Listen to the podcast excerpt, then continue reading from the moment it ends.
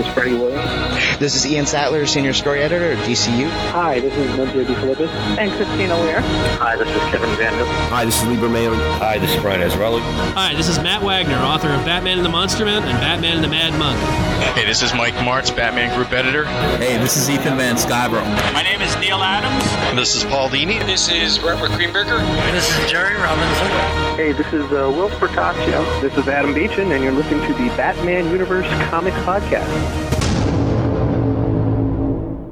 Hello, everyone, and welcome to the Batman Universe Comic Podcast, episode number 46. I'm your host, Dustin, and as usual, we have with us. You got Josh. And this is Zach. And we are bringing you the latest comic news for the past two weeks, as well as comic reviews for the past two weeks. And I say two weeks, and that's just two weeks, because we only have two weeks worth of comics to cover. So this will be probably not two hours long like the last couple episodes. We do have some news. We do obviously have some upcoming trade paperbacks to cover, as well as we have seven comics to cover. We have BBFB, which is a pretty important uh, story within the Batman universe. Death in the Family also pertains partially to the upcoming DC animated film Batman Under the Red Hood. So look forward to that later in the episode. So let's get into comic news. What have you got for me? Very first thing we've got is on June 16th, David Hine talked to Newsarama about some various things having to do with his upcoming work on Azrael and Detective Comics. So there's a couple of things that were pretty uh, newsworthy that we're going to cover. So Zach will read for Newsarama and I will read for David Hine. You obviously had a lot of knowledge about Jeremiah Arkham as you wrote his story over the last year. Have you done a lot of research on Azrael? Or were you pretty familiar with the character? What kind of research have you done, and will we see any elements of it in the story you're writing? When Mike Marts offered me this series, I didn't know a hell of a lot about the character. I think the last time I read the book, some minor league artist called Joe Quesada was drawing it, and I've read and reread all the material featuring the Michael Lane character, the Battle for the Cowl miniseries, a couple of Batman Detective annuals, and of course all the issues of Batman that feature Michael Lane as one of Dr. Hurt's replacement Batman. I also had all of Fabian Nicieza's scripts up to issue 9. I've been working on the story for a while now, and Fabian was months ahead with his scripts, so I knew where the story was heading. I've also contacted Fabian about some of his intentions for the character. There's a fascinating flash forward in the first issue of the current series when Azrael apparently dies at his own hand. Fabian threw that in from the start, and that future event is hanging over the entire series. I will be getting to that scene eventually. I want to respect what Fabian was doing with the story and the character. He set up some fascinating possibilities, and I don't want to abandon any of those subplots. So far, the readers who may have been worried that the death scene would never be explained have no fear, all will be revealed. I've restricted myself to the Michael Lane version of the character for now. I'm aware of the previous incarnation of Jean Paul Valley, of course, but I don't want to overcomplicate things, at least not yet. For the moment, I am exploring the way Michael Lane's sanity becomes increasingly fragile the longer he wears the suit of sorrows. Let's talk about your upcoming Batman imposter story in Detective Comics. What are the themes you'll be exploring in this story? Oh dear, more lunacy, I'm afraid. The concept is kind of an exploration of the idea poised in the Dark Knight movie, where in an early scene we see ordinary citizens dressing up as Batman and demonstrating total incompetence when they attempt to emulate their hero. In this new story, we're, we're taking that idea and running with it, starting off with the imposter Jokers, or Jokerz as we prefer to call them. The whole thing starts off as a fairly harmless version of flash mobbing where citizens meet up at prearranged locations, rip off their outer clothes along with their inhibitions to reveal homemade Joker costumes. They basically go crazy for a period. Their mood is enhanced with Joker Juice, a watered down version of Joker Venom. And f- for a half hour, the juice induces facial distortions like the original Joker Venom, along with the sense of euphoria and hilarity, but without the unfortunate side effect of the original Venom. You don't actually die. Who is the imposter? That's the $64,000 question. He is the guy behind Joker Juice and the Flash Mob events, and he's also clearly pushing things to a higher level, so that things rapidly get dangerous and deaths ensue. Ultimately, he's looking for a total breakdown of the social order in Gotham. As to his motivation, that will gradually be revealed as his backstory is told in a series of flashback scenes, running concurrent to the events of the story. As the violence ramps up, imposter Batmen appear on the scene as upstanding citizens become outraged by the activities of the Jokers and don their own homemade costumes to go clean up the streets. And they aren't messing. They are toting an arsenal of deadly weapons, and their message is the fun stops here. So, I gotta say, I'm I'm not looking forward to the Azrael stuff because, uh, no offense to Fabian, no offense to David Hine, I think Azrael's too far gone. I know they're to give him a couple issues to try to do something, but unless they change the artist, that that book will never it'll never go anywhere. But I am looking forward to this detective uh, comics uh, story arc because it does sound interesting. You know, despite the fact of two things that we we've been you know bashing recently, as far as you know flashbacks during the middle of a, a story and uh, creation of new villains, it does sound very interesting. Yeah, funny that you mentioned flashbacks in the middle of stories because that's coming up again soon, this comic cast. Yeah, I think that this time next year we're not going to be talking about Azrael in the comic cast because this time next year I'm thinking it'll be canceled. I'm surprised that over 50% of this interview it felt like was about Azrael, which means that I guess the interviewer must have cared about it. So good for him. I'm glad somebody's enjoying the book or cares about what's happening in it because we're sure not. Detective comic stuff was intriguing, and I wish they would have uh, spent more time on that though, so that we know what's going on with this Joker stuff.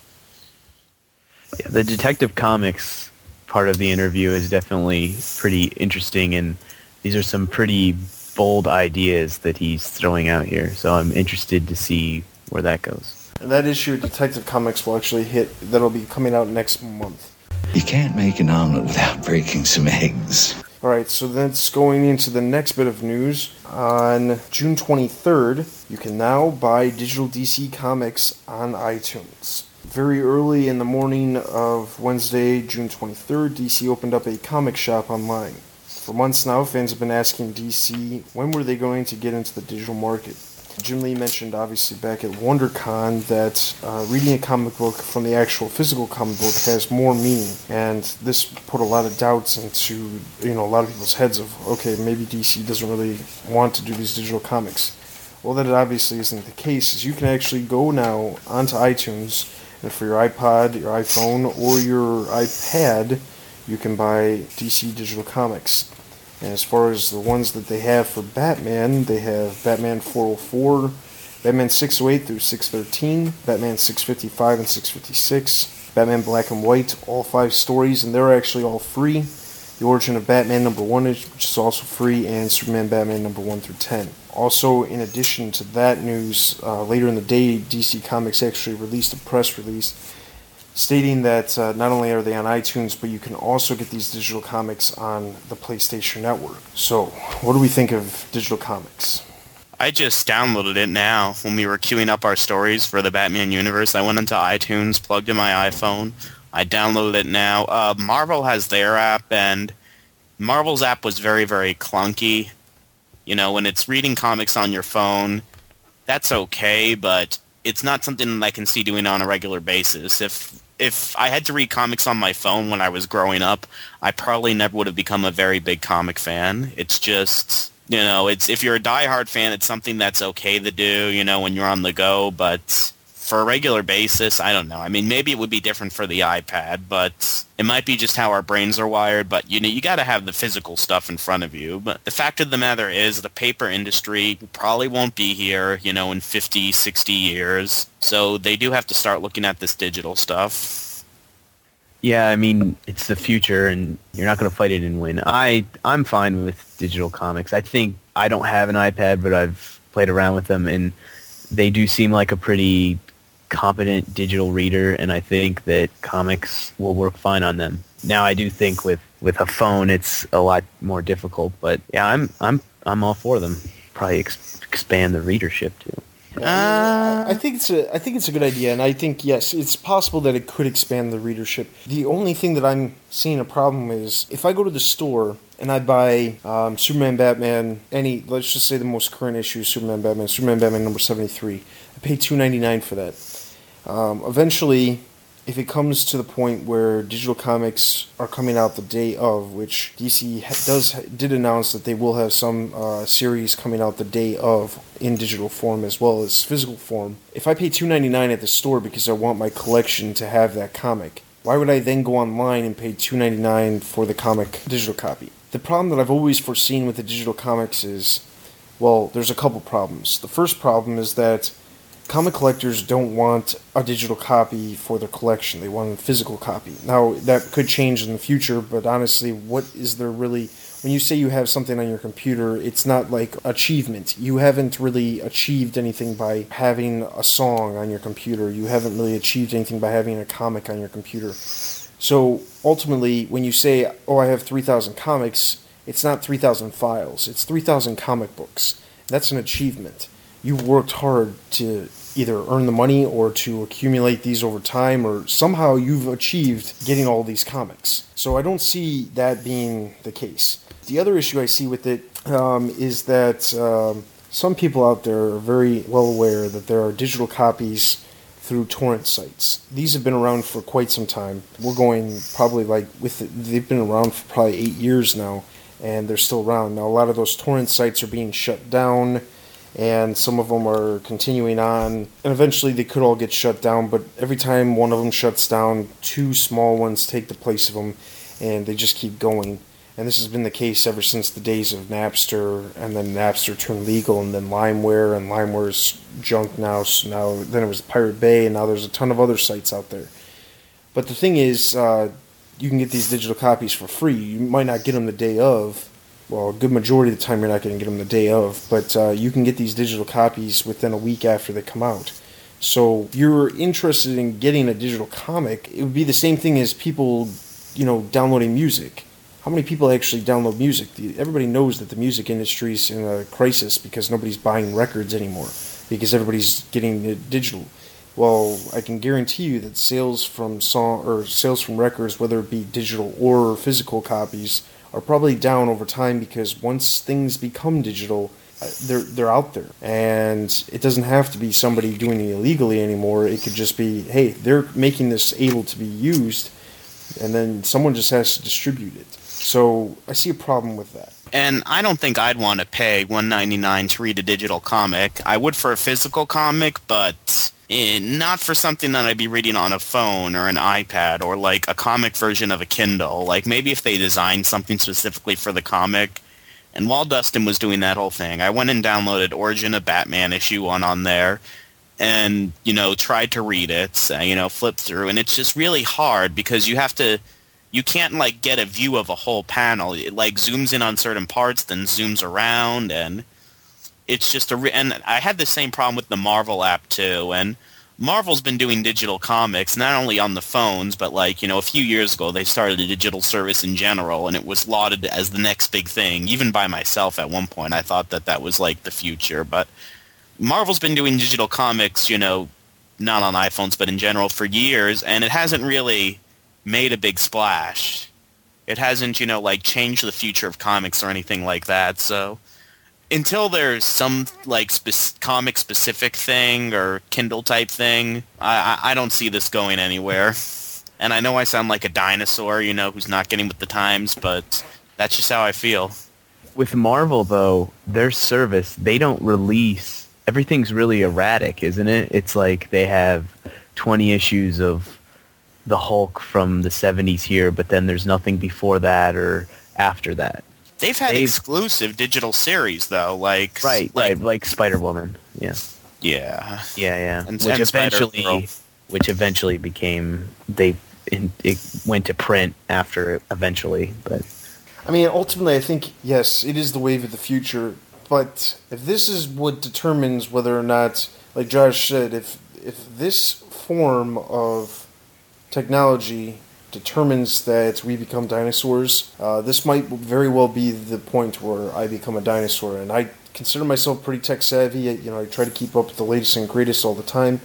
But the reality of it is, this is not something that I'm like super thrilled about.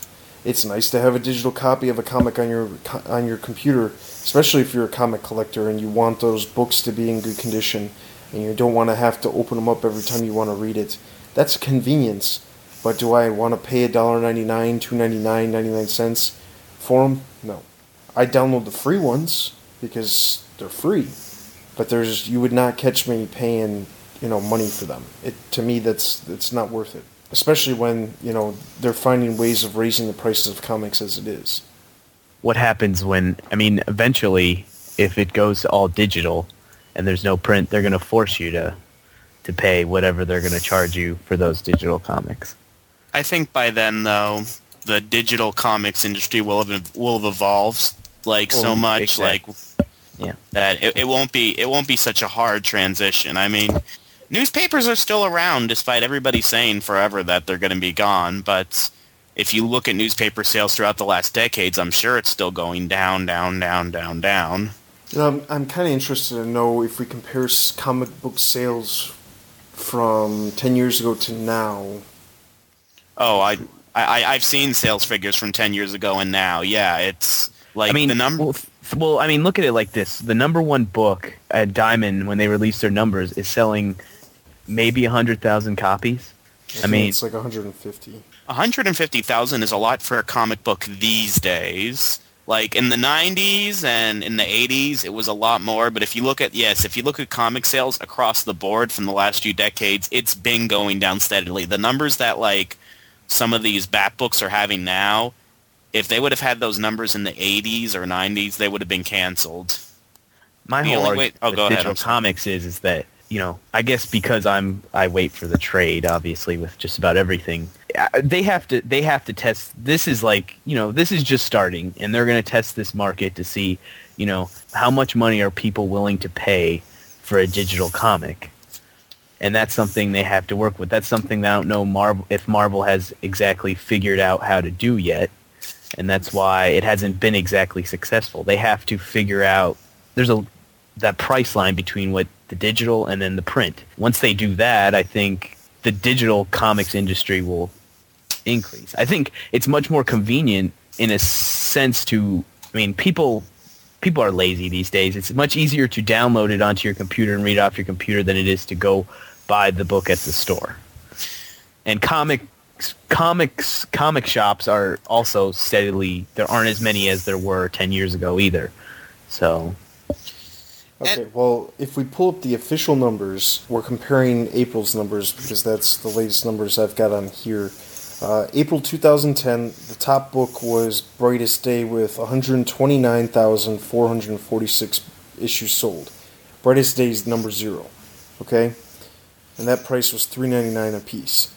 Now, if we compare that to last year, number was 104,100 copies of the top sale for that book. what was that book? Do you know? That was Detective Comics number 853. Well, there's to me there the difference there is is that Brightest Day is a major event and Detective Yeah. Comics is Detective Okay, well, speaking of that, uh, going back to April 2005, uh, the top book was New Avengers number 5, and that had a order, uh, or that had number of, the number for that was 162,000 copies.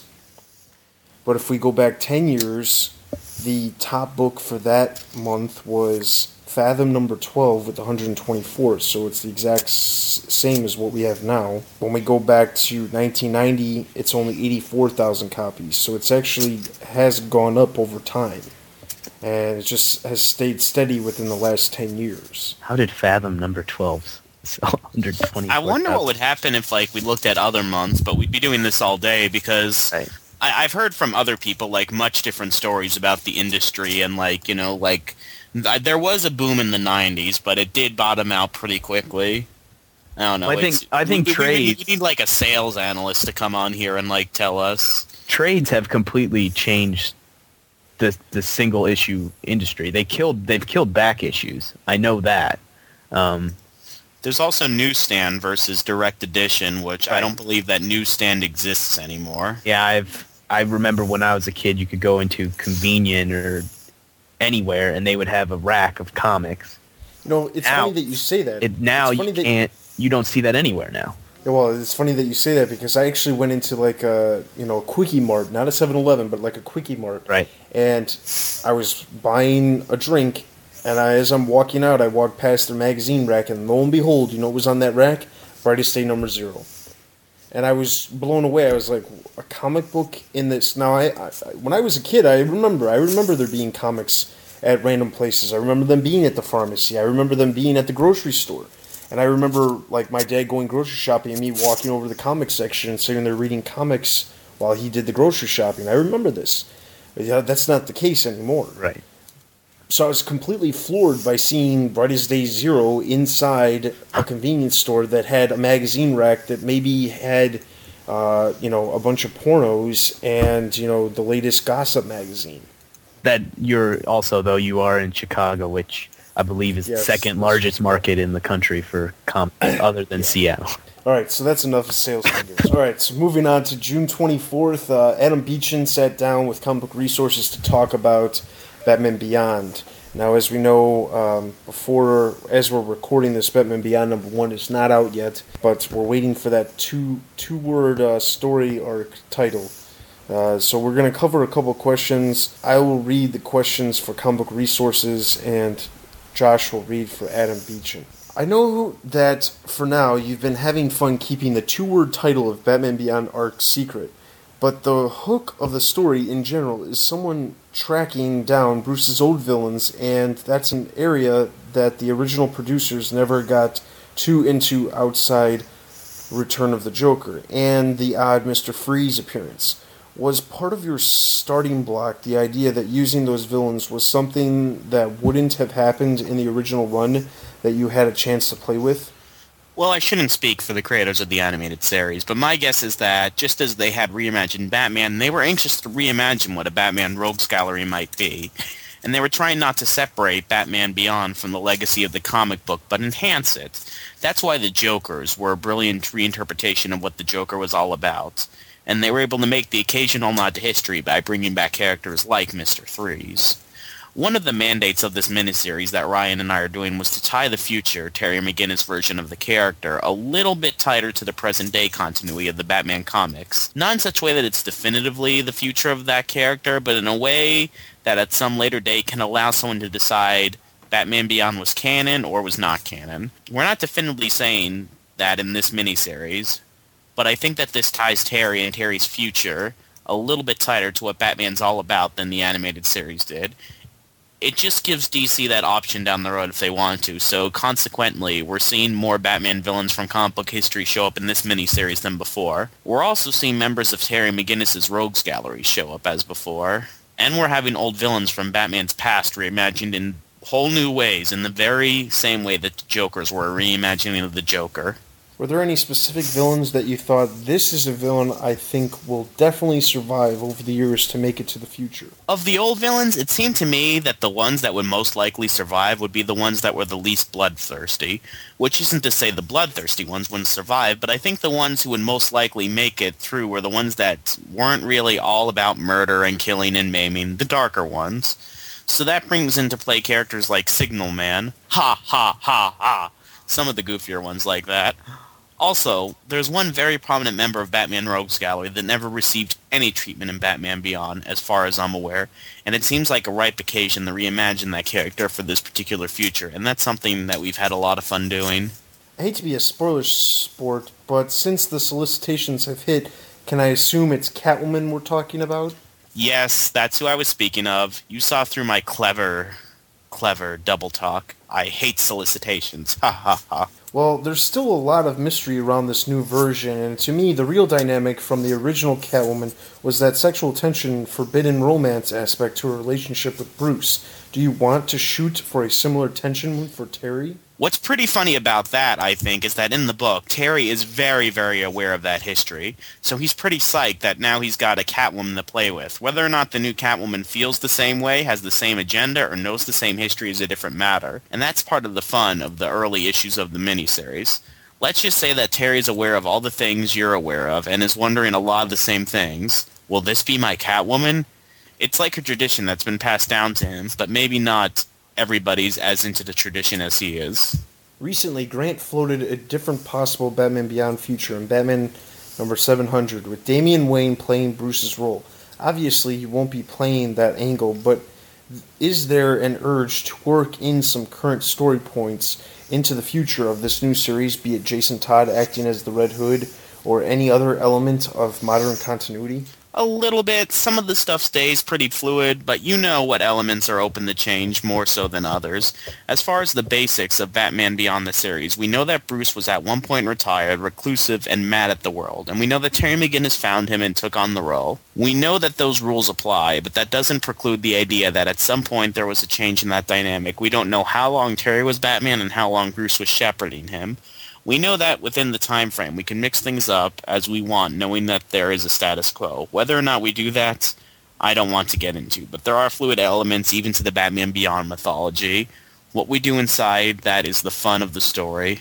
So Batman Beyond, you know, I am looking forward to it because I am looking, you know, I like Batman Beyond. Uh, we talked extensively about Batman Beyond in the last in episode 54 of the uh, normal podcast, and Batman Beyond is an interesting character. You know, it's good to see him back in comics, and I hope this story is actually a good one because maybe it will allow Batman Beyond to have some things down the line in the future and not, you know, go into hiding for the next five years like it did the last time it was around.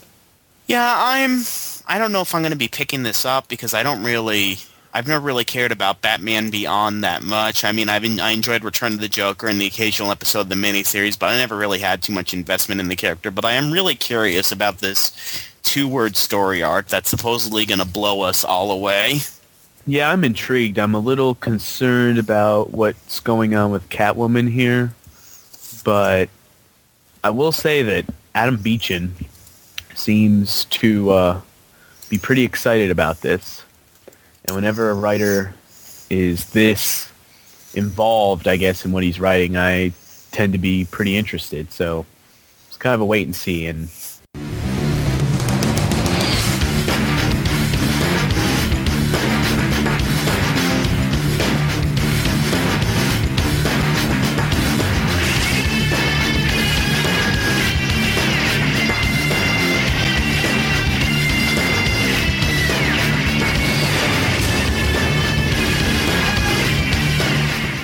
so that is all of the news we've got for this episode. So let's move into our upcoming trade paperbacks. There's only one trade paperback coming out in the next two weeks, and it comes out on July 14th, and it is Batgirl, Batgirl Rising.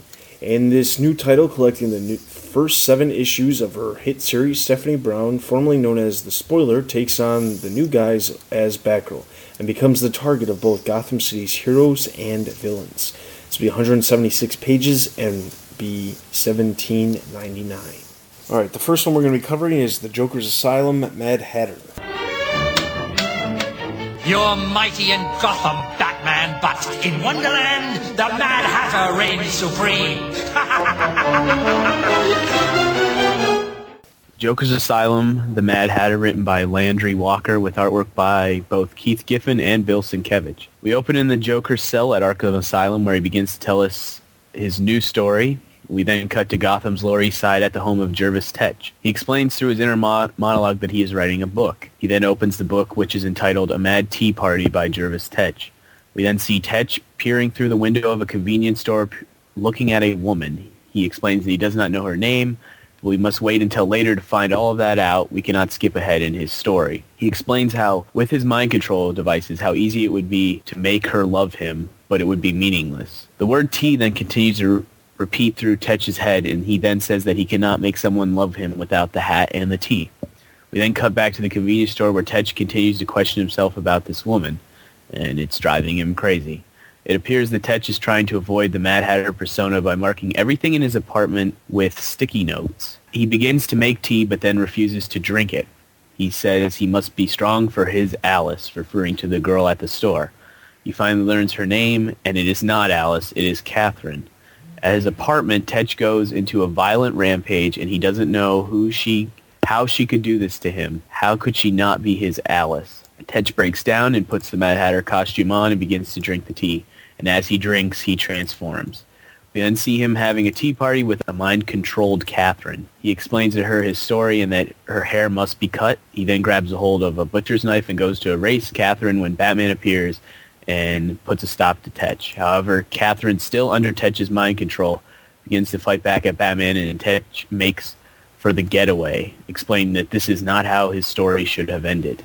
This is all wrong. Tetch opens the door where he, we see several bodies of women fall on top of him. Batman then confronts Tetch, and he begins to cry and realizes he has made a terrible mistake. We then see the Gotham police searching Tetch's apartment while he lies strapped to a stretcher. He says he's going to be stronger and rewrite his book. Then cut back to the Joker at Arkham, who explains that he knows all this because he stole Tetch's book yesterday. We then see a bug on Joker's forehead, and he grabs the book and smashes it into his head, killing the bug, and he begins to laugh. And that is the end of Joker's Asylum, the Mad Hatter. I'll cut that cowl off your neck before you'll take her. I've waited my whole lonely life for her. Then all you've waited for is a puppet. A soulless little doll. It didn't have to be this way. You made me do this to her. But wait, there's more, because now we have Joker's Asylum Harley Quinn, and we get this whole framing thing that we've had in some of these Joker Asylum books. Joker sitting on a little throne with a puppy, saying that he's going to tell us the story of Harley Quinn. Oh, this puppy that I'm holding? Well, wait till the end of the book. We start off, this is taking place at one point in the past because this is when Harley and the Joker were still together and when she was still an Arkham inmate, as opposed to her current status quo now. She escapes from Arkham with very little ease, with Dr. Arkham following her, saying, Why are you doing this? And she's like, Don't you know what day it is? I have to be with the Joker today, as she jumps off the cliff by Arkham saying Happy Valentine's Day. Harley goes to the Joker's current hideout, which is a YMCA, and ready to celebrate Valentine's Day with the Joker, but to see that the place has been ransacked and that the only person left is one of the Joker's henchmen, Spider. They say that Falcone's men came in and took the Joker. Kind of surprised me. I think that the Joker could take some mobsters, but whatever. Well, Spider goes and shows Harley Quinn something that the Joker's been stockpiling in the back room, and it's lots and lots of guns. Harley finds out from Spider where the Joker's being held, and she goes to where the gangsters are basically auctioning off the Joker, and whoever pays the most money gets to do whatever they want to the Joker, shoot him in the head, abuse him, whatever. Harley shows up, demands that they hand over the Joker, and the auctioneer says, what are you going to do, hit me on the head with a mallet?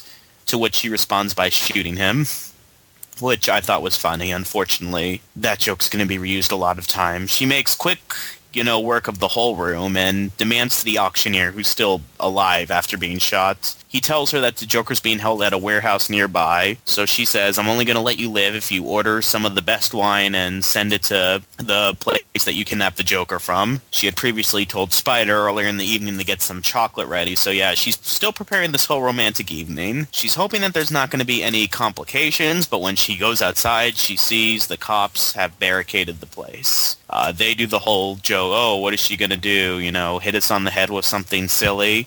And then she takes out one of those guns that Spider gave her and uses it against the cops, causing some explosions. She then hijacks a cop car, goes to the warehouse where the men are holding the Joker, and they do the whole tired joke by this point. Oh, what are you going to do? Get me with an acid flower? To which she actually does that and says, yeah, for once you got it right. The Joker supposedly in the next room. So when she goes in, she sees that the chair that the Joker was tied up in is apparently it's, you can see that there's been a struggle and that there's nobody in this chair. Batman's in the corner and he says that he's been following Harley all night and how he's not going to fight her because he knows that she'll beat him tonight because she's just that powerful after everything that she's done. But that he took the Joker, he put him back in Arkham Asylum, and if she wants to spend Valentine's Day with the Joker, she needs to come with him. And that all that romantic stuff that she's been preparing all night was like the dinner and the chocolate has all been sent to their cells. So Harley surrenders and that's the end of the story.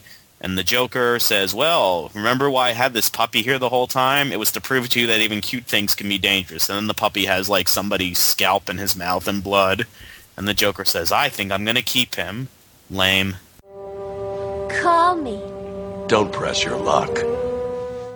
Alright, so that's going to move us to Batman Streets of Gotham number 13. So we pick up where the last story left off, where the Carpenter is pretty much apprehended by the two of the director's henchmen. And uh, she's, after she figured out that she was going to be used as uh, basically a test dummy for the traps that she was creating for Batman, uh, she makes quick work of these guys um, with a stapler and a hammer. And the director comes in and starts yelling, cut, cut, cut. Basically tells her, we're running behind schedule. What are you doing? Then the guys say, well, we found her in your office.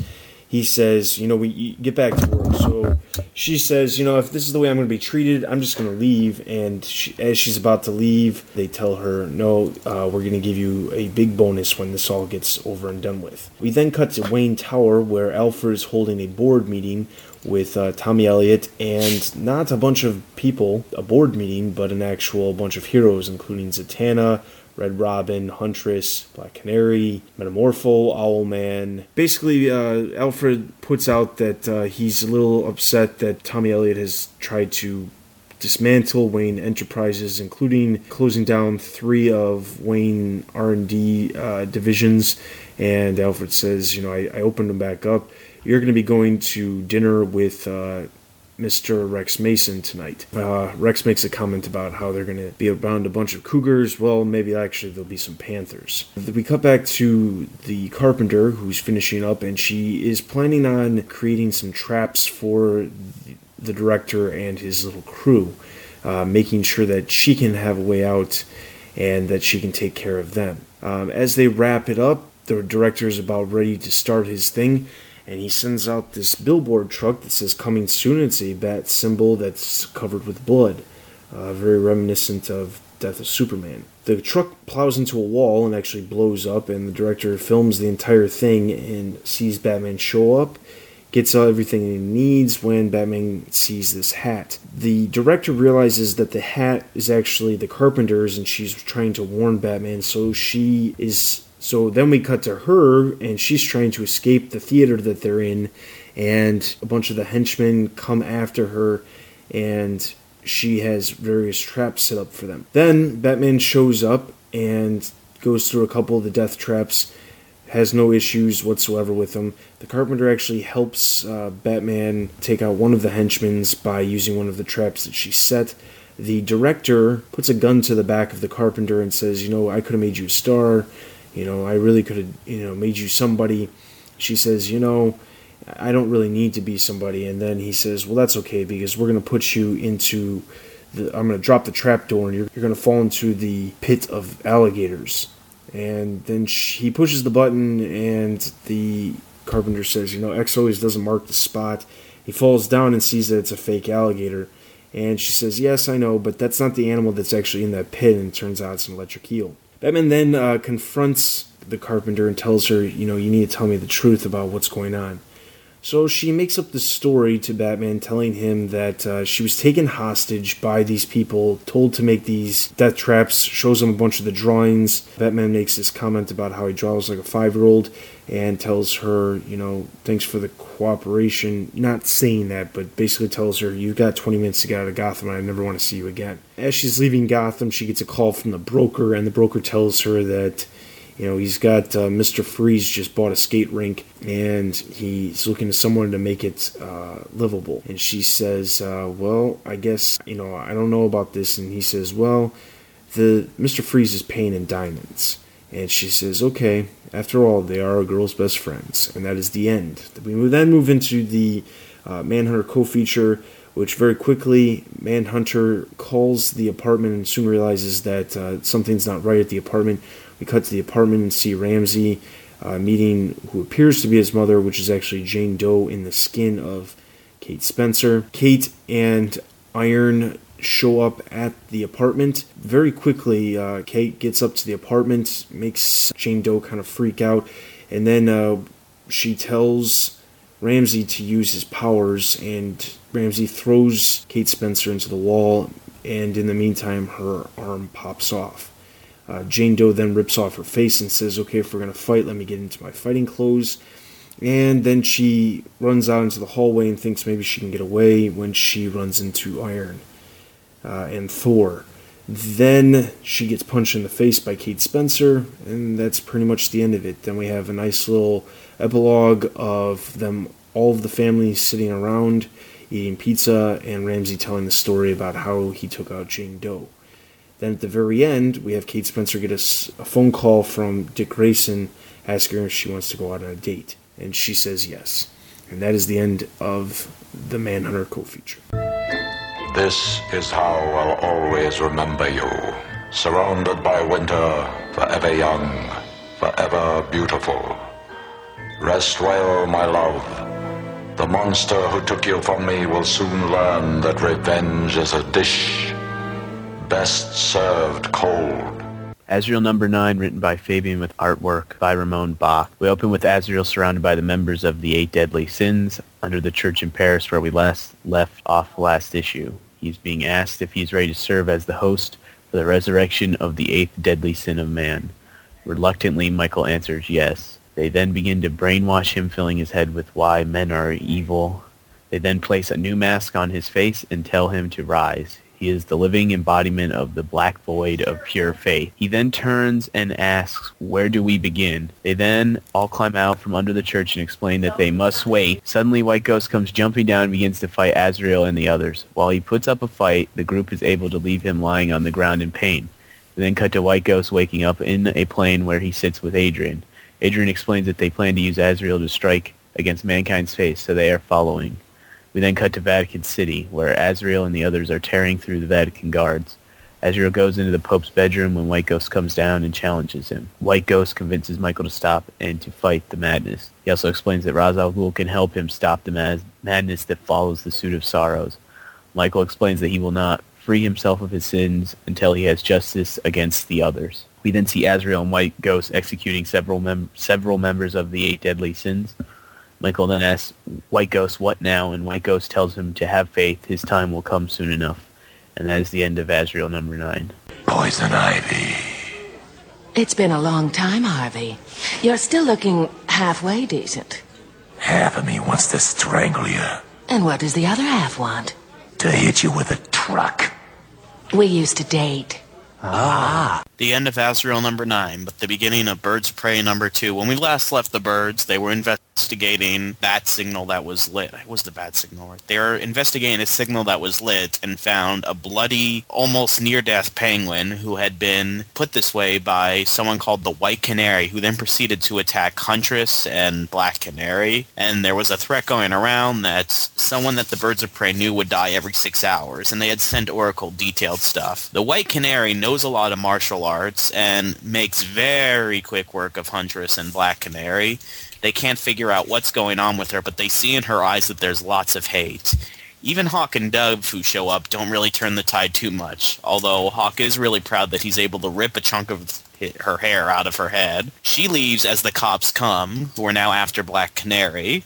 Why are they after Black Canary? Well, in the interim, Oracle saw on a news report that the terrorist who Black Canary fought last issue has died from his injuries, supposedly from the battle, but there may be more to the story that we don't know yet. I'm thinking that this might be a White Canary frame-up.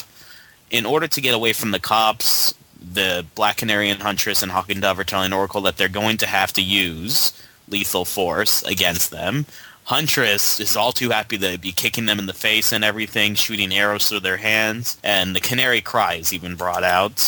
The promise about killing associates of the birds every six hours comes true when Creote calls Oracle saying that they killed Savant and that they're coming after everyone and that it's all because of her. Despite Oracle's protest, Creote then pulls a gun on himself and takes his own life, which deeply disturbs Oracle. The rest of the birds see on the news that because Black Canary is a fugitive, they're interviewing all these people from her life, including Sin, who's supposed to be in an anonymous place they're going to publicly air her address and interview her about Black Canary's abandonment of her. Oracle pulls herself together and decides that she's going to have to use the network to fight back everything that's going on. And we get the final splash page of the issue, cliffhanger, where we see Oracle looking very determined with the screen of all these different heroes that I guess she's going to pull in to help fight this system. And that's the cliffhanger for Birds of Prey issue 2. Okay, everybody. Freeze! Hey, I wanted to say it. All right, and then that's going to take us into Batman: The Return of Bruce Wayne number three. So we start off with a little flashback of Batman shooting Darkseid and experiencing the Omega Sanction. We then immediately cut to the shores of Gotham County, where Blackbeard and his merry group of pirates has taken a man hostage, and he finds uh, Bruce Wayne and tells and automatically assumes that this man is actually a man known as the Black Pirate. He keeps calling him the Ghost, and uh, the entire time Bruce is trying to remember different things that have happened in the past. He doesn't know how he got to where he's at. He has a brief memory of you know being a pure you know being in the Puritan era, and Blackbeard tells him that you know he has to be the Black Pirate. His ship crashed. His ship is safe and he must be here to collect the treasure from within inside the Gotham County catacombs. He then tells Bruce Wayne that he will lead him to it, and Bruce then agrees only if he does not kill this man, Jack Loggins. Bruce then starts to lead him into the forest where we start to see skulls that are stuck on stakes with bats wrapped around them. And Blackbeard keeps making these weird comments about how this is a very interesting island. Lots of people must have been going for this treasure and they were very unsuccessful. Only this black pirate must know the way, and that's why Bruce Wayne is leading them. We then get into the cave, and we do see on the wall, we do see the symbols from issue one, as well as Final Crisis number seven that Batman drew on the wall. And Bruce Wayne whistles, and these darts pop out of the wall and into the other side of the wall. They realize that this entire area is trap, you know, is full of traps by the Miagani people, which is also the Bat people. As we proceed on, uh, Bruce Wayne tells Blackbeard, you know, there's certain things we can't go down. We have to take a deep breath because very close there's bat droppings and the methane will kill you if you breathe it in. Put out your torches because the methane will burn us all. Then he says, don't step on any crooked rocks. And of course, somebody does step on a rock and ends up getting shocked. We then cut to the present time where Batman and Robin are in spacesuits in Command D, where Batman's body was discovered. And we then cut to the Justice League, where Wonder Woman is telling a bunch of members of the Justice League that we have to prepare for a possible rogue Batman once he comes back to the future. And the only way to do this is to partner with one of Batman's former partners, Red Robin. Then Red Robin explains that uh, they did find a Nomex fire resistant fabric Kevlar hood with built in electronics, and it obviously survived 11,000 years, which means Bruce Wayne was 11,000 years into the past. We then cut back to Batman and Damian, who see the machine that the decoy Batman was attached to, and they are telling themselves, you know, he got out of this. When Damian mentions, you know, shouldn't we get back to the Joker? Dick then proceeds to say, you know, he got out, he shot and wounded a god. Uh, cue the Omega Sanction, just like Superman suspected, bam, history. We then cut back to the past where Bruce Wayne is leading these pirates through the caves. This man, Jack, takes Bruce aside and Bruce says the year is 1718, and the man reveals that he is actually Jack Valor, he is the Black Pirate. He was the captain of the Black Rose, the ship that crashed. His grandfather was the first Black Pirate, and he just followed his lead. Then Blackbeard approaches them and says, Why are you whispering? What are you doing?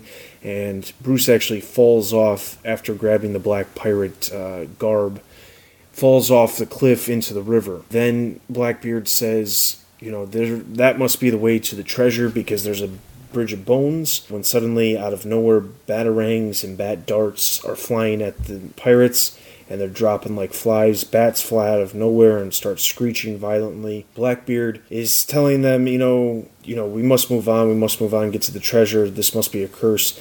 And uh, the entire time, Jack Valor is telling everybody this is the curse of the Black Pirate. He's coming to make sure that you never get the treasure. Then we see Bruce Wayne wrapped in the Black Pirate's garb, which is basically a cape. It's basically the same thing. Imagine Red Robin, what Red Robin wears without the red, just the you know dark cape, dark mask, and round. That's basically what it looks like, only it's blue. And Blackbeard shoots at him which does nothing, and Bruce takes out Blackbeard very easily. The men all get taken out by the Miagani men, and Jack Valor then tells Blackbeard that he has been friends with the Miagani men and he made a big mistake uh, messing with him, who's the Black Pirate, and he's been friends with the Miagani men for a very long time.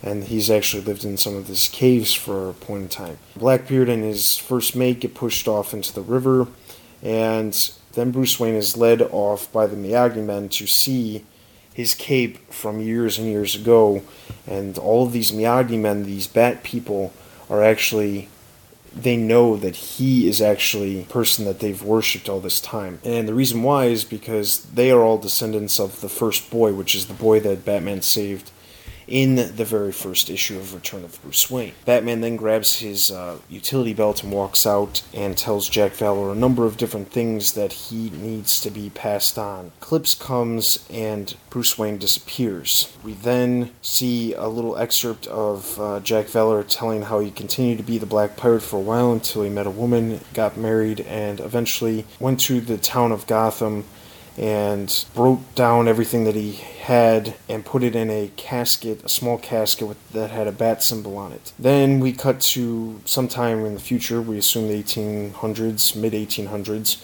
where there's these two men going to a house and they meet up with Jonah Hex, and these men are telling him that there's somebody who is very, very good at getting rid of people, plaguing them, and they ask Jonah Hex to take out this guy because Jonah Hex is the best. And it turns out the man that they want Jonah Hex to take out is none other than Bruce Wayne. And that is the end of Batman The Return of Bruce Wayne number three. Looks like a slow night, Alfred. When I finish patrolling this area, I'm heading home. Excellent timing, Master Bruce. I've just taken dinner out of the oven. Looks like trouble at Tarnower Financial, Alfred. I won't be home early after all. Please don't take this the wrong way, sir, that your goose is cooked. Now another return of Denny O'Neil. We seem to have those uh, every year or so. This is Detective Comics number 866. Denny O'Neil is back, but he didn't bring back the veil. Thank goodness. As Dustin was mentioning earlier, this is one of those stories where we get a flashback in the middle. We start off with the Dick Grayson version of Batman. He's going by this mansion, which is completely decayed now, and he uh, you know, fights some thugs and finds a medallion underneath the floorboards.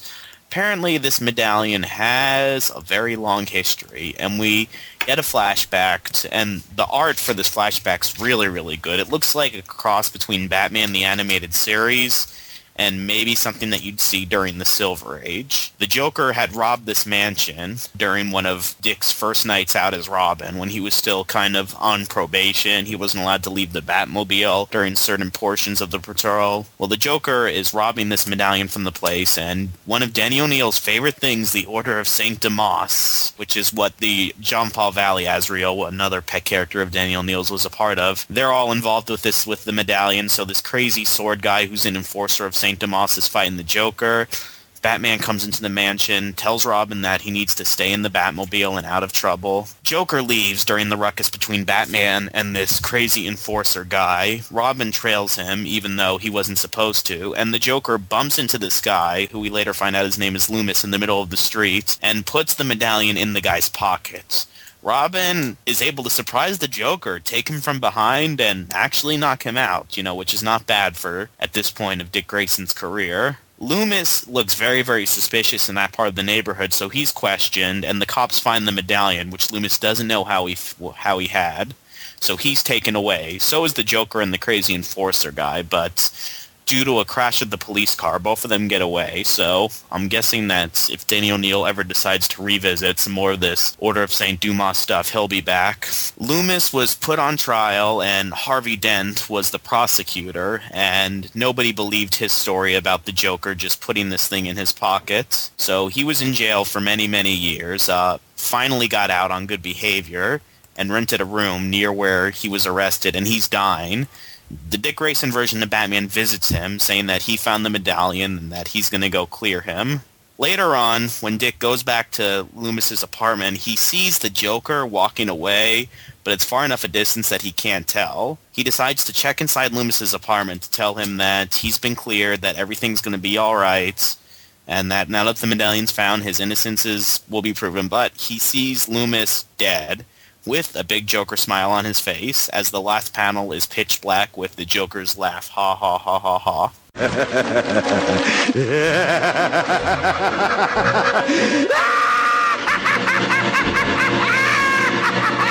All right, so that is all of our reviews. Let's get into our review wrap up. First up, The Joker's Asylum, Mad Hatter. I gotta say, I th- found it to be a very simple story, not very much to it, but uh, the art. I'm not a fan of uh, crazy art, as some of you may know. I don't really like Frank Quitely's work all that much, but for some reason, this art fit. I don't know what it was. Maybe it was because it was the Mad Hatter, I don't know.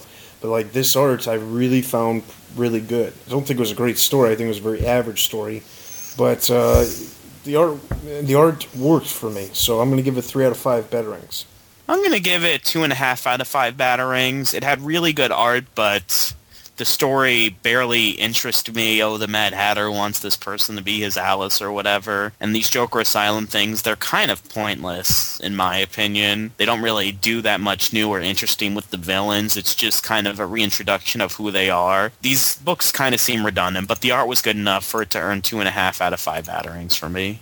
I wasn't all that impressed with the story. It was really a typical Mad Hatter story. I did think, though, that it kind of did capture the the psyche of Jervis Tetch and what drives him to be the Mad Hatter. I also thought the artwork was really good. It really fit the style and the tone of the story, and that's no surprise when it was done by Keith Giffen and Bill Sienkiewicz, uh, two two legends. But I'll give this three out of five batarangs. All right, so that's going to give Joker's Asylum, Mad Hatter, three out of five batarangs. Moving on to Joker's Asylum, Harley Quinn. Again, very simple story, not much to it, but then again, that's becoming a very common trend with uh, these Joker's Asylum stories. They're not supposed to get very in depth. They're not supposed to make you want, you know. really, they're not supposed to be uh, making us want more after it's all said and done. With that being said, I did find the art to be okay, very uh, reminiscent of the animated series as well as most incarnations of Harley Quinn, but nothing spectacular. So this one I'm only going to give two out of five batarangs. I mm, the framing sequence with the Joker and oh, want to see this puppy dog I have? Want to know what I'm going to do to him? Oh, you're going to have to wait till the end of the story. And then the payoff was, uh, oh, it's a dangerous puppy dog. Surprise! And then some of the stuff in there, like Batman saying, oh, Harley, you know, I couldn't fight you today because you'd probably beat me because you're that determined of a woman. I thought that that was a little off. And then I, I thought that it was funny the first time that they did the whole, oh, what are you going to do? Use one of your wacky things on me and then she uses a gun. I thought that was funny, but then they kept on reusing the joke. They kind of lost me with it. The story had a few things wrong with it, so I'm just going to have to give it two out of five batarangs. Yeah, I was not impressed with this story either. It was really cliche and cheesy and really campy, which can be good at times, but it wasn't so good at this time. But the artwork was really good. I'll give this two out of five batarangs. So that's going to give Joker's Asylum, Harley Quinn, 2 out of 5 batarangs. Batman Streets of Gotham, number 13. Conclusion of the Carpenter story. You know, I think the Carpenter's a cool or an interesting character in conjunction with the Broker because, you know, by themselves, I don't think they'd be very interesting. But the fact that somehow they seem to be working together in different situations is is interesting. You know, this they could basically form you know this little team where they accommodate the villains, and that's what they do. Interesting to a point. I don't know how much. I think in a supporting role she could be good. I don't think she can carry a story on her own. I'm not real sure what the point of having that little two minute excerpt like the three page little parts where Alfred's having this board meeting with Tommy Elliott and all of these heroes for a couple reasons. One, the outsiders are not in Gotham City, and I don't know why they included them in Gotham City because they haven't been in Gotham City for issues and issues and issues. But we don't cover outsiders anymore, so that's irrelevant. So I don't know why the outsiders would be there considering they're not part of Batman's they're not Batman's team anymore. So I'm not sure why that was there. I'm also not sure why I needed to know that Rex Mason wants to go find some cougars and panthers. Don't get that. But the Carpenter story overall, the ending, it was pretty good. Not the best. I can't complain about the art. I like Dustin Nguyen's art. It's not too clean, but it's not too uh, messy either. So I'm going to give this one 3 out of 5 batarangs. Um, as for the co-feature, utter crap. I'm completely glad it's over. One out of five batarangs. Yeah, I'm with you on the co-feature. So early on, they had this idea to kind of keep Tommy Elliott around because they couldn't really touch him. He was dressed as Bruce Wayne. There'd be too much suspicions. But at this point, it's just dumb writing. It's just like a big plot hole. Hey, we can't arrest Tommy Elliott because, you know, and lock him away because he's dressed as Bruce Wayne, and people might get suspicious if Bruce Wayne's not around. Uh, oh well, let's have all these shapeshifters and illusionists follow him. So why don't you just lock Tommy Elliott up again, use your money to get his face switched back, and have one of the like shapeshifters or illusionists pretend to be Bruce Wayne? There's no reason for them to be letting Tommy Elliott run free. At this point, it's stupid writing. But even though it's stupid writing, that was what I was more interested about in the book than this whole broker thing. You know, it's like it's an interesting concept for a character, a bit silly, but her story didn't really grab me as much. Like I said, I'm with Dustin on the backup. I'm I'm over it. I'm gonna give this uh, three out of five batarangs. I almost it almost seemed like Paul Dini forgot that the outsiders were a part of this book and just uh, threw them in here just so it seemed like he didn't forget about them. But yeah, overall, I was not. I'm not a big fan of this whole Carpenter, the director thing. But I thought this issue was okay, and I liked the ending in where he could be taking this, I guess. And the artwork was really good as usual, so I can't complain about Dustin Nguyen. Um, three out of five batarangs. All right, so Batman Streets of Gotham number 13 is going to get 3 out of 5 batarangs. Moving on to Azrael number 9. All right, now, from a story point of view, I thought the story was okay. I didn't have any main issues with the story.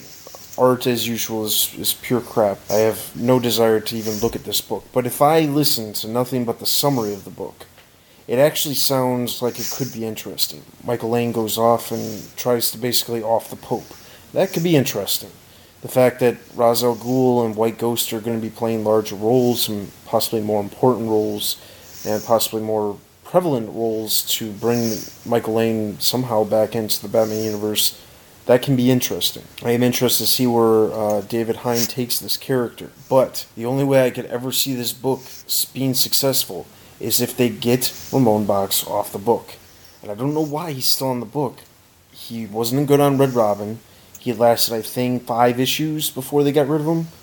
And I don't know why. And I thought the only reason why they, I thought they took him off because he sucked. In reality, they took him off so he could be on this book, which he still sucks on. Please, somebody just get him off the book. He, there's a certain genre of comics that he is meant to draw, and it's not what this is. So I mean, story wise, good. Art, crap. So story's not good enough to give it a better score than two out of five batarangs. Yeah, I'm going to say one out of five batarangs because I don't think that the story was as good as Dustin does. Trying to kill the Pope, I mean, again, this, you know, weird religion, Azrael quasi stuff. There is a disconnect between the art and the story. The style for it doesn't feel like the type of mooding that you should be getting from a story like this, although the story is junk anyway, so I should probably be expecting junk art. But somehow junk art and a junk story don't seem to be jiving with each other even in a junky way, so I'm going to have to say one out of five batarangs. Yeah, Dustin touched on it in his review. It's not that Ramon Bachs is a terrible artist.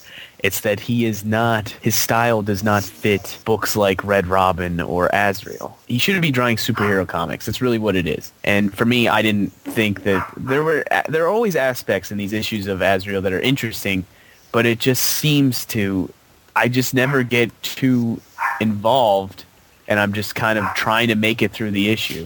So it was really a typical issue. If there was an artist change, I might be able to enjoy this a little more, but there isn't. So the art is no good as usual. One out of five batarangs for me. Okay, and over on the website, one of our new reviewers, Wes, reviewed it and also gave it a 1 out of 5 batarangs. So that's going to give Azrael number 9 1 out of 5 batarangs. Moving on to Birds of Prey number 2. I did find it interesting that uh, Gail Simone brought back Savant and Creote because we hadn't seen them since before she. Well, actually, we haven't seen them since Birds of Prey number 108, which has been quite a long time ago. I believe that's probably about three years ago. They did appear at some point in Secret Six, but again, that's because of Gail Simone. But uh, I do find it interesting. I'm I do want to know who this uh, White Canary is. All signs to me are pointing towards uh, like Lady Shiva, possibly. You know, she's got the look. Could be her. Who knows? It's definitely not Cassandra Cain like some people were guessing at the end of the last issue. Which I'm not sure at this point why they were guessing in the first place. They were hoping. Uh, They were hoping. yeah, the- yeah, yeah. Uh, Ed Benes's art, as usual. We are we are not hoping. We don't need another Cassandra Cain turns evil story. It took us like three years or four years to like you know finally wrap up the last one. So Ed Benes's art, as usual, very good. No complaints there. Uh, so overall, I'm going to give this three and a half out of five batarangs. I'm gonna give it four out of five batarangs. Big improvement from last issue because we didn't have that whole Lifetime television original movie thing of the girls all crying, you know, because they were back together and looking at how pretty the moon is. You know, it was much, you know, more straight action stuff. Uh, killing off Savant and Creote, that was a good way of showing that the stakes are raised, that they're going to be killing off, you know, even former members of the Birds of Prey, because I guess Savant was kind of an unofficial member of the Birds of Prey for a little while. Curious about who this White Canary is, but I'm go- I'm thinking it's a new character, because we had lots of close-ups on this person's face, even though their mouth was covered. I think that if it was Shiva, Black Canary, or someone would have recognized her. I don't know, but uh, it's it's really interesting. I like Black Canary using her canary cry against the cops. I think that Gail Simone is, you know, stepping up, making the story, you know, get better, and Ed Benes's art is out of the park. So four out of five batarangs. Yes, this issue really, for me, picked up the pace after kind of a slow, uninteresting first issue, and was really, really improved. Ed Benes artwork really good as usual. I'll give this three out of five batarangs. And Zayas on the website gave it 4 out of 5 batarangs as well, so that's going to give Birds of Prey number 2, 3.5 out of 5 batarangs. Alright, so moving into the next book we've got Batman The Return of Bruce Wayne number 3. A Couple things I did think it was. Uh, I did think this issue was much better than number two. One because it was a little easier to understand the the words being used, and uh, obviously as that goes on, as we get closer to Bruce Wayne being in present time, that'll obviously get easier. The art wasn't as distracting as in the last book it was. I found the art in the last book to be very distracting. This one it fit perfectly. No issues whatsoever with the art. Um, I thought it was actually very good. I thought the pirates were drawn very well, and honestly, this is it's not like I don't want to like downplay his work in this book, but uh, Yannick, I think the last page where he drew the you know drew Bruce in the bat cowboy costume was actually pretty good. So hopefully we see something better than what Yannick did in this issue because otherwise they might have picked the wrong guy to do issue number four. I didn't see the guy Jack becoming the pirate until about page 10 after I realized why is he the only one still alive from the ship then it made sense. Um, the other thing that I did like very much was the fact that instead of having the crazy Superman and all the Time Masters trying to, you know, talking to that crazy computer that, in my opinion, didn't make any, didn't look like really anything but a bunch of jarbled pencil lines in the last issue, they actually had, you know, a small flashback from the actual time that the Omega Sanction happened, as well as the uh, scene where Wonder Woman's telling the Justice League, you know, they have to prepare for Bruce Wayne to come back. I thought this was a good issue. I got no complaints. Four out of five batarangs. I like that they're moving this in a different direction than Bruce just time jumping and the JLA being, oh man, just missed him. Like there's kind of some race stakes and they're bringing Tim Drake into it to play an important role, which is really important because it's kind of disappointing that after all that talk about Tim Drake, you know, uh, trying to prove that Bruce was alive, I mean, his role in it wasn't really as big as it should have been. So I'm hoping that his role in Bruce's return gets bigger, which it looks like they're doing something like that. I am happy about that. The art was okay, but nothing too spectacular to look at. But it the series is definitely uh, going places that I didn't think it would when it first started. So I'm going to give it three and a half out of five batarangs. I felt like that this has been the strongest chapter so far. I thought that Morrison, he's we know now that he knows where he's going with all of this, and that it started to piece things to, together a little bit better. I thought Yannick Paquette was probably he's been probably the best artist that has fit his time period, the best so far in these first three issues. And you know there was no problem like there was last issue with trying to figure out who was talking. Um, the only thing about the art was is I thought Yannick Paquette did a really poor job of drawing Dick Grayson as Batman in some of some of those panels. It was a little odd looking, but um, other than that, I thought Morrison did a really good job of making sense, and this was a lot of a really enjoyable issue. So for me, I'll give this four out of five batarangs. And on the website, another one of our new reviewers, Hayes Stranat, gave Batman The Return of Bruce Wayne number 3 5 out of 5 batarangs. So Batman The Return of Bruce Wayne number 3 gets 4 out of 5 batarangs. Moving into our very last book, Detective Comics number 866. Denny O'Neil does a excellent job. He did a very good job at not confusing Batman, the voice of Batman. And I say that meaning, you know, Denny O'Neil obviously knows how to do Bruce Wayne as Batman.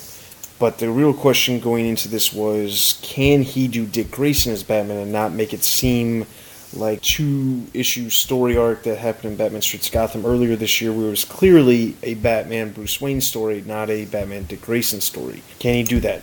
I think he did. I think this was a very good one off issue. There was nothing like remotely super special about it, but it was a good story, good one off. And I think Denny O'Neil did a very, very good job at making Dick Grayson his own Batman. The art, again, nothing, nothing wrong with that. So I'm going to give this uh, four out of five batarangs. I'm going to say three out of five batarangs. Uh, I wasn't surprised that Danny O'Neill got the voice of Dick Grayson down, Pat, because Danny O'Neill's been, love him or hate him, he's been with this character for a long time. And he was even around when last time Dick was in the Cal around Prodigal. Uh, Danny O'Neill was the group editor of the books then, and I believe he may have filled in an issue or two of Prodigal. I don't remember off the top of my head, but he was definitely around overseeing things. I love how the flashback uh, was drawn differently than the rest of the stuff but there was some forgettable stuff there, like you know the, the, whole thing about the medallion. I didn't really. Who cares about the you know? Daniel O'Neil brought in his love for the old Azrael mythology with Saint Dumas, and I really didn't care about that, and I felt like it almost didn't have a place here, and that he was setting up for like another story that he wanted to tell, which is why it goes from five out of five batarangs to three out of five batarangs for me. I felt like he got Dick's voice really well, which isn't that surprising to me. But to me, what this issue really did was it showcased the two completely different styles of artwork. And I, I felt like the basic plot wasn't that interesting, but what happened within the confines of that plot I thought was pretty good. I thought he did a pretty, pretty good job for a guy who sometimes I'm not exactly sure about. But I'll give this three and a half out of five batarangs. And on the website, uh, one of our reviewers, Dane, gave it 5 out of 5 batarangs. So that's going to give Detective Comics number 866 4 out of 5 batarangs. You may have noticed that we missed actually three books. We missed Superman Batman number 73, Joker's Asylum, Killer Croc, and Batman Arkham Asylum Madness. The first two, the Joker's Asylum and Superman Batman, we just weren't able to get before we did, recorded this podcast and the Batman Arkham Asylum Madness. We're going to talk about that in a later episode when we have some more time, since it is, you know, a longer book. I don't want to spend 30 minutes reviewing the book and then 30 minutes giving a summary of the book. It'll just be easier to have a discussion when we have time when there's not as many comics to cover in down the line. So with those comics being said, uh, that's all the comics we've got, and let's throw it over to Nick with Bat Books for Beginners.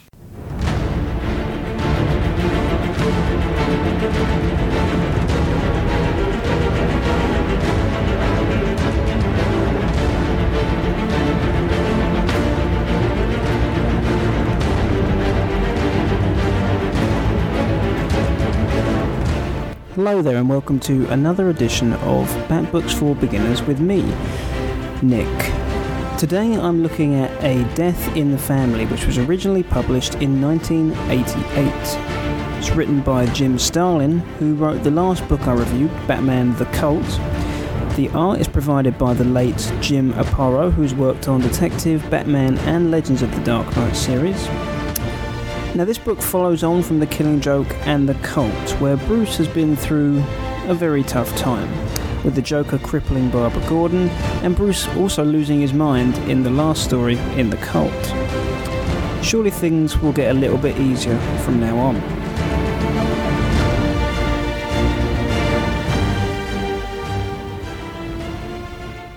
He's losing it, Alfred. Jason's been on a death wish. I have to take him off duty. How long have you been there? Long enough.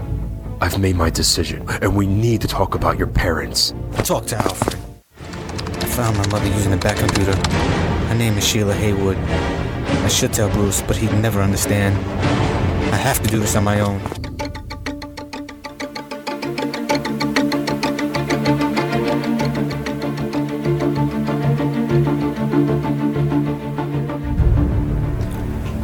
Then, the plot of Death in the Family. Jason is out of control as Robin. He dives into a fight with no consideration for his own well being. Bruce becomes concerned and, after talking to Alfred, decides to force Robin to stop performing duties as Robin until he can sort out his own personal problems, which seem to concern his parents. Meanwhile, the Joker has escaped from Arkham Asylum since he was incarcerated there for the attack on Barbara Gordon. And the Joker decides there's too much heat on him and flees the country. Jason bumps into an old family friend in Crime Alley who has some items from his old household.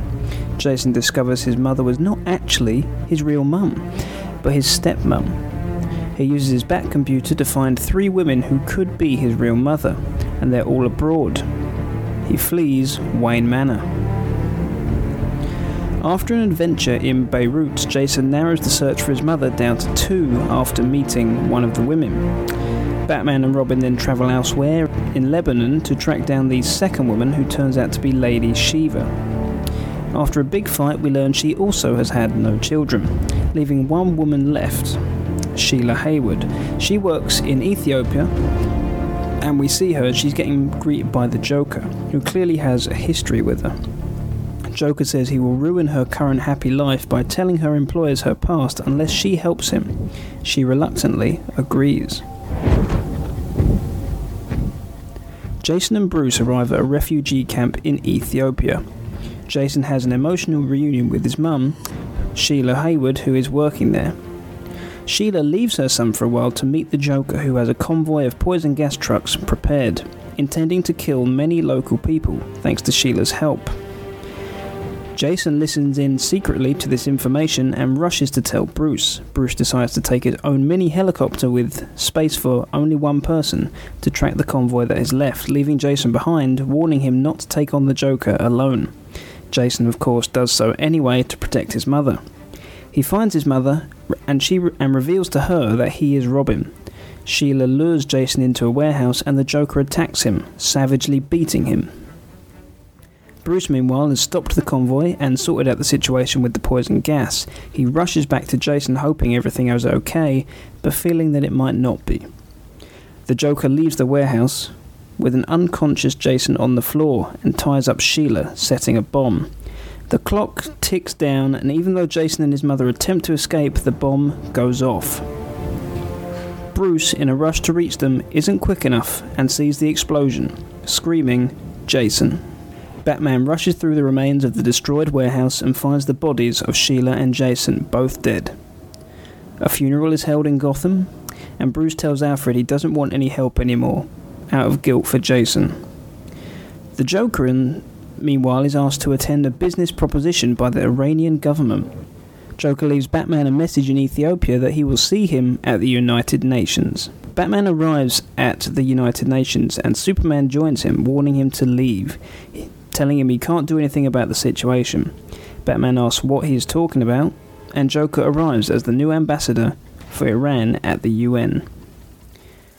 Superman has been ordered to ensure, ensure Batman does nothing to the Joker because he now has diplomatic immunity. Batman storms off. The Joker at the UN assembly gives a little speech about Iran and then releases a poisonous gas. Superman arrives and inhales the gas, leaving everyone safe. The Joker then flees to a helicopter with Batman pursuing in rage. They fight on board the helicopter, the Joker is shot, Batman jumps off, and the helicopter explodes. The Joker's body is not found. As things always end between Batman and the Joker, this one is unresolved.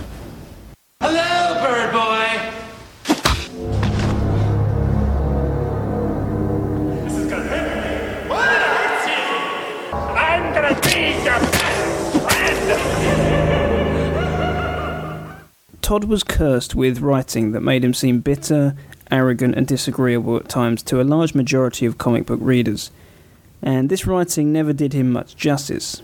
Had he been as mature and brave as Dick Grayson or Tim Drake, it's likely DC would never have taken the phone voting gamble, allowing readers to vote on Jason Todd's outcome, life or death. But Todd was just too obnoxious to live, I think.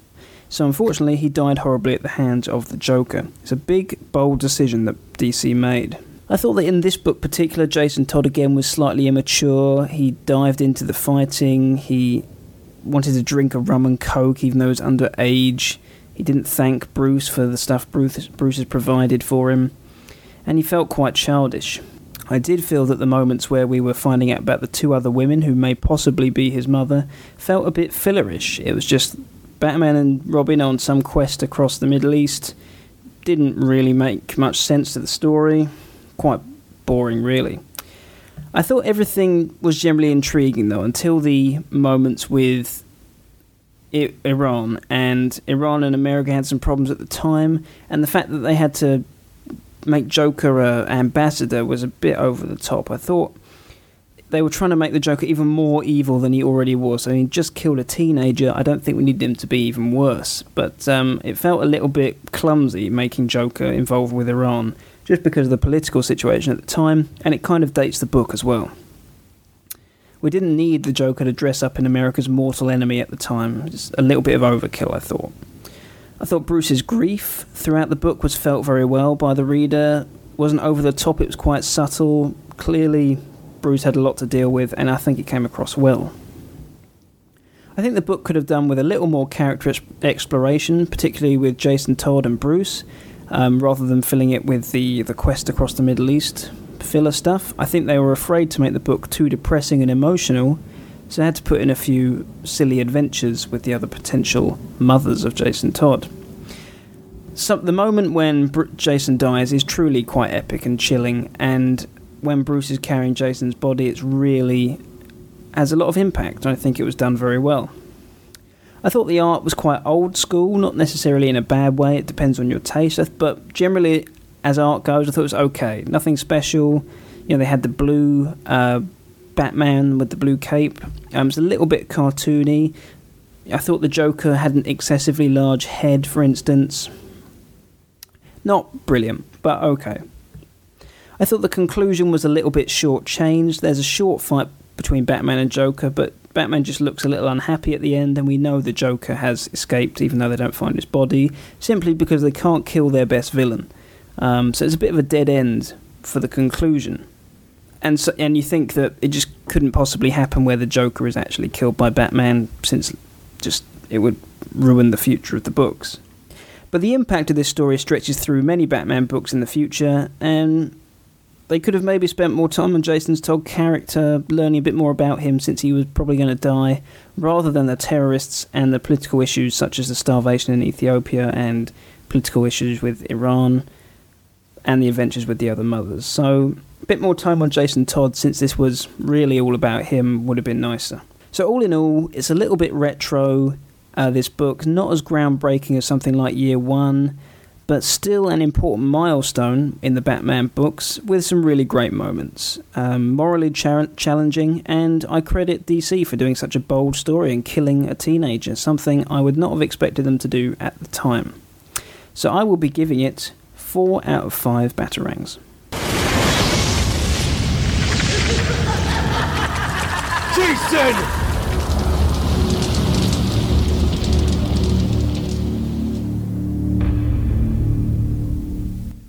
So that was the historic A Death in the Family, a big moment in Batman's career. I hope you enjoyed my review. Next time I'll be looking at Arkham Asylum, a serious house on a serious earth, where Batman is told that the patients have overtaken the asylum. How will Batman resolve the mess? Find out next time. Of course, you can always get in touch with us via the Batman Universe forums on our website, thebatmanuniverse.net. You can always email me, nick at thebatmanuniverse.net. If you have some comments or or questions or you'd like to give me some feedback on the show, I always appreciate it, so I would really love to get some emails from you guys. So that is Bat Books for Beginners for this time. And look forward to next time. And spare a thought for the boy who was never given a chance. Until we meet again, Jason Todd.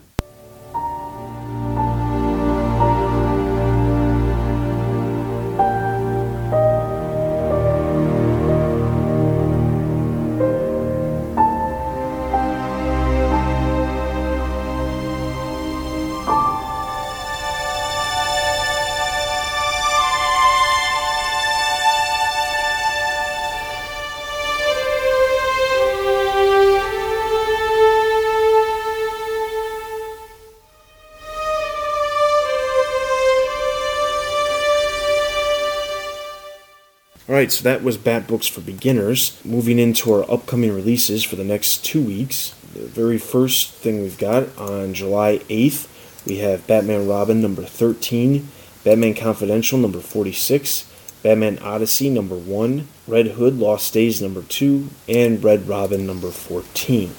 Moving on to July 14th, we have Batgirl number 12, Batgirl Batgirl Rising, Batman number 701, and Birds of Prey number 3. So that's all we've got for that. As far as what we will be covering on the next episode, we'll be covering for sure Superman Batman number 73 and Joker's Asylum Killer Croc. We will also be covering Batman Beyond number 1, Gotham City Sirens number 13, Joker's Asylum Clayface, and then we will also be doing Batman Robin number 13 if it does not get delayed again. Batman Confidential number 46, Batman Odyssey number 1, and Red Hood Lost Days number 2, and Red Robin number 14. So a decent amount of books in the next cast as well. Yeah, I know. With that being said, that's pretty much everything. As usual, you can head over to the website for daily news. You can join the forums. If you're unable to join the forums, make sure you send us an email and let us know that you can't get in. We'll make sure to go in and activate your account. You can leave us a review on iTunes. You can follow us on Facebook, Twitter, and YouTube. And YouTube is actually one of the places you should be checking out, specifically around Comic Con, because we will be posting all of our videos from Comic Con on YouTube and then onto the website. Comic Con is just around the corner. We will have one more episode before Comic Con. Hopefully, the uh, announcements for what is going to be happening for Comic Con is announced before that episode. Either way, there is one more episode you'll get before uh, we get into Comic Con, which is less than a month away. It's getting close. And Apple, myself, and Josh will all be there covering all the latest news about the Batman universe. And lastly, and of course not least, you can email us at podcast at thebatmanuniverse.net with any questions, comments, or concerns. So that's everything for this episode. So this is Dustin. You got Josh. And this is Zach. And you've been listening to the Batman Universe Comic Podcast. We'll see you guys next time. Bye. Adios.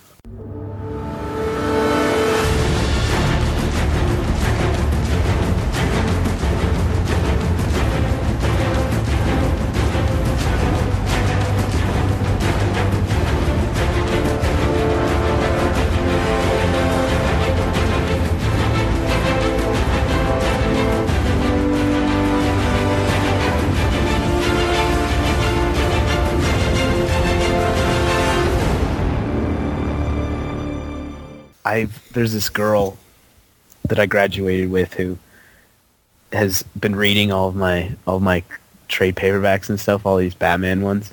And I've been giving her like these lists of books and she just texts me saying, I've decided I don't like Batman, I just like the villains. Hey, you know what? That, that's, Just there's a lot of Batman fans like that. Yeah. She's like, what Batman does is easy. He no. He always wins, yet the villains have the tenacity to keep trying. No, Batman. Okay. nev- Batman will never win until crime from Gotham is gone forever. Batman's the one fighting the futile battle because he can never, he can never rid Gotham of the crime. He can never do what his mission is. Right, it's just like in Dark Knight. You know, the Gotham always needs a Batman. Right. Yeah. Apparently, like without me, Zach is a calm person or something. He was saying he's like, oh, Josh gets me all riled up. It is in the bloopers. Yeah, I know. Uh, you you provoke me. With what? Your ridiculous comment. Whatever. I'm just, I'm just, I, I just want to make sure that we're all aware that we're trying to be clean. Clean. That's our label. Clean. I know not- we have a hard time doing that sometimes, but I know. I know. We- I this think this cast should- more than any other. yeah. This should be uh, more than this should be the whole blooper section, like you saying what words we can't say, and then just bleep, bleep, bleep. In my defense, I said bleep because it was essential to the storyline. And I think you should do a blooper show for the regular cast, and then do a blooper show just from Comic Cast. We'll see what blooper show's better. Well, I can't imagine, considering I don't even get like hard. I get like maybe one minute of bloopers. Oh, from that's true. The normal cast. Yeah. I just had We might have to wait like three years before we have enough material for a normal cast bloopers show. I've I could I could do one every six episodes with this cast.